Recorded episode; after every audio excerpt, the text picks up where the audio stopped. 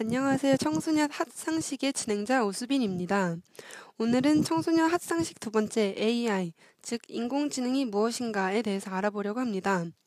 인공지능이란 무엇이고 인공지능이 인간에게 어떤 유익한 혜택을 제공할지 또한 인공지능으로 인해 변화된 직업군의 변화에 대해 알아보겠습니다. 최근 이세돌과 알파고의 대결이 있었죠. 현존하는 바둑 최고의 기사 이세돌 구단과 인공지능 알파고가 서로 바둑 대결을 벌인 이벤트입니다. 인간과 컴퓨터와의 두뇌 싸움. 시작 전부터 세계 이목을 끌었는데요. 여러분 알다시피 이세돌 구단이 연속 3연패를 당하고 말았습니다. 모두가 경악을 하고 있는 상황이었죠. 대국이 벌어지기 전에는 많은 사람들이 이세돌 구단이 이기지 않겠나, 이세돌 구단조차도 이길 수 있다고 자신감을 내뱉었는데요. 막상 결과는 정반대로 나와버렸습니다. 아직 두 번의 대국이 남아 있는데 이세돌 구단이 반전시키기에는 어려울 것 같다는 전망들도 나오고 있어요. 그럼 인공지능이라 불리는 알파고. 알파고가 뭘까요? 다 알고 계시나요? 저는 처음에 알파고라 해서 어느 고등학교 이름인 줄 알았어요.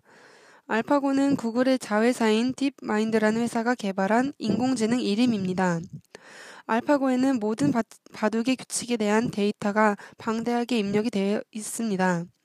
그래서 상대방이 한 수를 뒀을 때 알파고는 그 한 수가 어떤 영향을 끼치는지 자기에게 유불리를 판단해서 10만 가지 이상의 경우의 수를 30초 내에 판단해서 결정을 한다고 합니다. 더군다나 알파고는 deep learning. deep learning이 또 뭐죠? 이른바 스스로 배우는 기계학습을 통해 실력을 키우기 때문에 쉬지 않고 작동할 수 있는 알파고가 파누이 2단, 2단을 이긴 뒤 다섯 달 동안 실력이 급성장할 수밖에 없었답니다.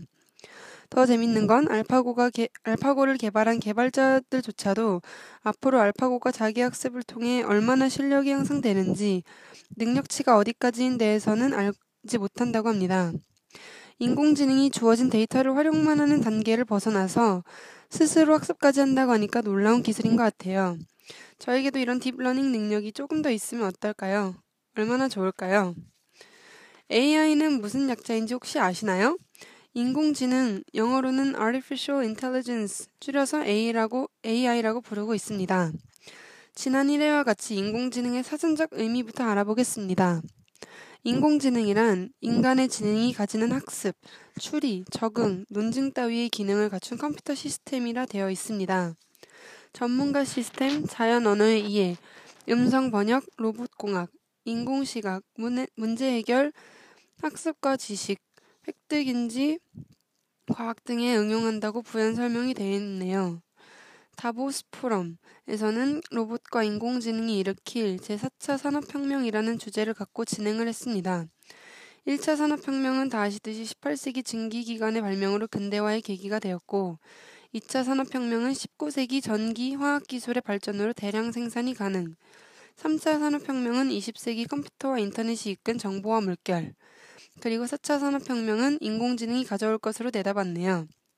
4차 산업혁명은 1차에서 3차 산업혁명과는 비교가 안 될 충격적일 것으로 내다봤다고 합니다. 그럼 질문, AI는 우리 생활에 얼마나 편리함을 줄까요? 현재도 인공지능 로봇들이 인간의 일을 대체로 하고 있죠. 공장에서 일하는 로봇. 이러한 로봇들은 휴식이 필요 없으니까 하루 24시간 일을 하고 월급을 줄 필요도 없으니 사장님이 선호하겠죠. 일본의 네스카페 매장에는 손님에게 커피의 특성을 설명하고 대화를 나누는 접객용 로봇이 활용되고 있다고 하네요. 또한 양로원에는 감정인식 기능이 있는 고양이 로봇이 할머니, 할아버지들의 말벗이 되고 거동이 불편한 일을 도와주고 있습니다. 인공지능이 우리 인간에게 얼마나 편리한 삶을 제공하고 있는지 피부로 느껴질 수가 있죠.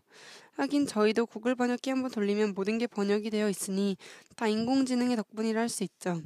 저희 어머니는 독일어를 잘 모르시는데 지난번에 해외 직구로 독일 제품을 구입하실 때 구글 번역기의 도움을 많이 받으셨습니다. 인공지능이 인간에게 이런 편리함을 제공한다고 하는데 마음 한켠에서 왠지 모를 허전함이 있는 것 같아요. 이세돌 구단이 인공지능에게 져서 그런가요? 인간이 로봇에게 두뇌 게임에서 지다니 아니면 인공지능이 발전하면서 인간이 해왔던 직업들이 사라질지에 대한 막연한 두려움 때문일까요? 앞서 말씀드린 다보스 포럼에는 향후 전망이 위험한 직업군으로 헬스케어 분야, 에너지 관련 직종, 금융 서비스, 판매직, 오피스 행정직 여성 등으로 뽑았어요. 이러한 직업군의 특징으로는 사람의 손을 필요로 하는 직업이라는 공통점이 있어요. 헬스케어 분야는 제가 알기로는 대표적으로 의사, 약사들인데요. 의사의 역할도 로봇이 할 수 있다니 놀랍네요. 참고로 healthcare에서 가장 앞선 인공지능은 IBM의 왓슨입니다. 왓슨은 수백 가지의 의학 교과서와 논문, 치료 방법 등을 학습하고 있어 왓슨의 암 진단 정확도는 82.6%였답니다. 또한 MRI나 CT에 대한 영상 검사를 더 정밀하게 판독할 수 있고 환자에게 치료 제도를 더 잘 선택할 수 있게 한답니다. 추가적으로 로봇 수술도 가능하네요. 다빈치라는 수술 로봇은 의사가 환자의 몸속 영상을 보면서 로봇 팔을 작동해 수술을 현재도 하고 있답니다.